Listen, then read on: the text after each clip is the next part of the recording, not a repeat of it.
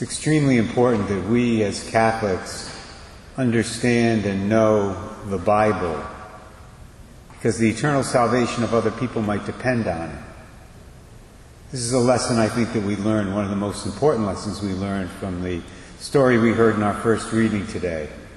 There we're told about an encounter that happened one day between Philip, this is Philip the deacon, one of the first deacons, and an Ethiopian court official who was reading a passage from the book of the prophet Isaiah, but who didn't have a clue as to what it meant. Thankfully, Philip knew his Bible, which at the time was our, what we call the Old Testament. So he was able to take the text that this Ethiopian was reading and use it as the springboard for sharing the gospel of Jesus with him. The official, as we heard a few moments ago, accepted what Philip said. His heart was opened, and he received the grace of salvation that very day when Philip baptized him. But I ask you this morning, what would have happened to this guy if Philip had been ignorant of the Scriptures? As so many Christians are today, even many Catholics. Would he have ever come to know the truth? Would he ever have opened his heart to Christ and sought baptism? Would he ever have received the grace of eternal salvation into his soul? Those are crucial questions.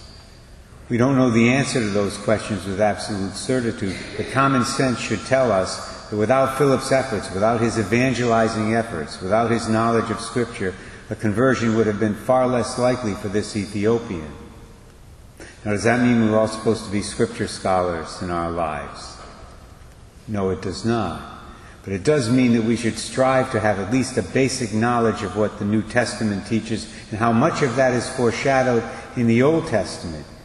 And you can get a lot of this knowledge by just paying attention at Mass, reading some good Catholic books, watching some of the programs on EWTN. This is precisely the kind of knowledge that Philip had. So when the Ethiopian pointed him to that prophecy in Isaiah, Philip had no trouble starting with that passage and eventually pointing the man and leading the man to Jesus.